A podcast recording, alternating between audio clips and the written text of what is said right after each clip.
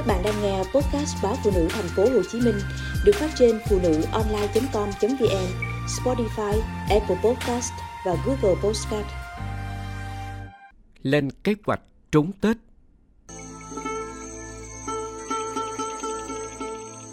Anh bạn thân khoe vừa đặt xong khách sạn, mua vé máy bay để chuẩn bị cho chuyến vui xuân sắp tới. Nghe anh nói mà thấy rộn ràng lây, cảm giác như Tết đã đến thật gần. Những năm gần đây, từ 3 tháng trước Tết, anh đã làm thủ tục xin visa đi nước ngoài hoặc lên kế hoạch đi du lịch đây đó trong nước đến hết Tết mới về. Nhiều người bảo anh Tết nhất sao không ở nhà sum họp gia đình, họ hàng, gặp gỡ bạn bè. Những điều mà anh chỉ mới nghe nhắc thôi đã thấy sợ. Tôi biết anh có lý do sâu xa cho việc lựa chọn trốn Tết của mình, chứ không hời hợt ham vui như mọi người nghĩ. Ở cái tuổi tứ tuần, khi mọi người đã an bề cha thất, thì anh vẫn vô tư rong ruổi một cõi đi về. Tính cách phóng khoáng khiến anh chưa muốn dướng bận, ràng buộc chuyện lập gia đình, sinh con đẻ cái. Duyên của anh chưa tới, hoặc chưa gặp người phù hợp. Cuộc sống tự do khiến anh thấy thoải mái, thông dong. Tất thảy đều có thể là lý do cho việc anh ế bền chững đến giờ.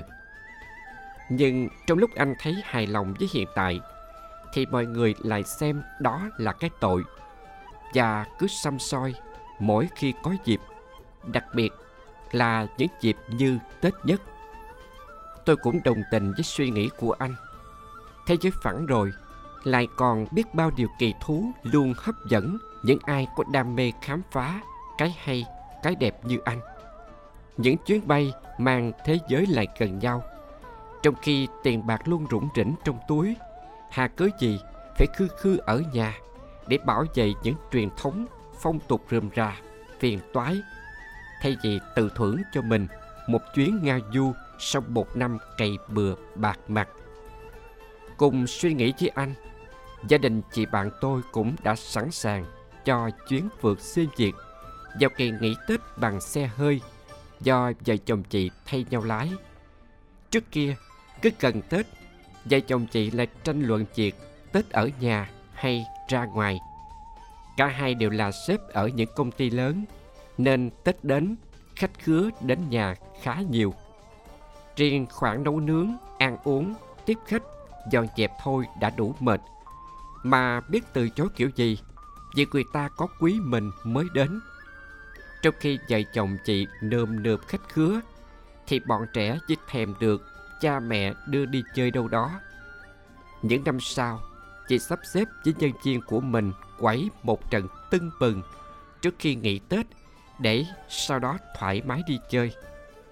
Ông bà nội ngoại ban đầu cũng ý kiến, nhưng sau thấy con cái ngày thường đi làm cực quá, đủ thứ áp lực nên cũng ủng hộ gia đình chị đi chơi Tết. Tết của gia đình chị Thanh, người đang thuê nhà của tôi thì hơi khác. Quê chị tận Bắc Giang, một chuyến về quê cho cả nhà luôn ngốn của chị một khoản tiền khá lớn. Thay vì về quê hay du xuân đó đây, chị chỉ ở nhà. Tết xong, anh chị xin nghỉ phép năm rồi về thăm quê. Lúc ấy giá vé đã rẻ hơn nhiều. Công việc đầu năm cũng thư thả. Đường xá tàu xe đã hết kẹt, lại tiết kiệm được một khoản chi phí đáng kể. Chỉ cần được về nhà là thấy vui rồi Trước hay sau Tết Chỉ khác nhau ý niệm về thời gian thôi mà Năm nào cũng vậy Chỉ nghĩ đến chuyện mấy ngày Tết ở nhà đã thấy ngán ngẩm. Thay vì được nghỉ ngơi, thư giãn Sau cả năm làm việc đầu tắt mặt tối Thì nay phải dọn dẹp cửa nhà, mua sắm, chợ búa, nấu nấu, nướng nướng. Những món chỉ nhắc đến thôi đã ngán tận cổ. Chưa kể còn phải nghe những câu hỏi thăm sáo rỗng, vừa nhàm chán vừa tò mò từ những người thích xăm soi chuyện đời tư người khác, hay gặp gỡ bạn bè đồng nghiệp mà mình đã nhẵn mặt ở công ty mỗi ngày. Sao mình không thử đón Tết theo cách khác?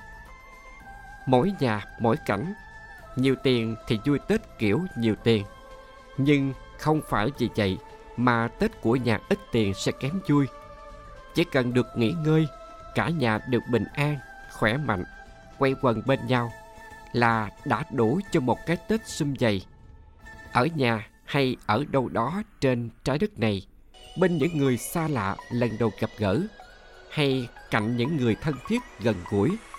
Chỉ cần trong tâm thấy vui là đã đủ hứa hẹn một năm hạnh phúc bình an.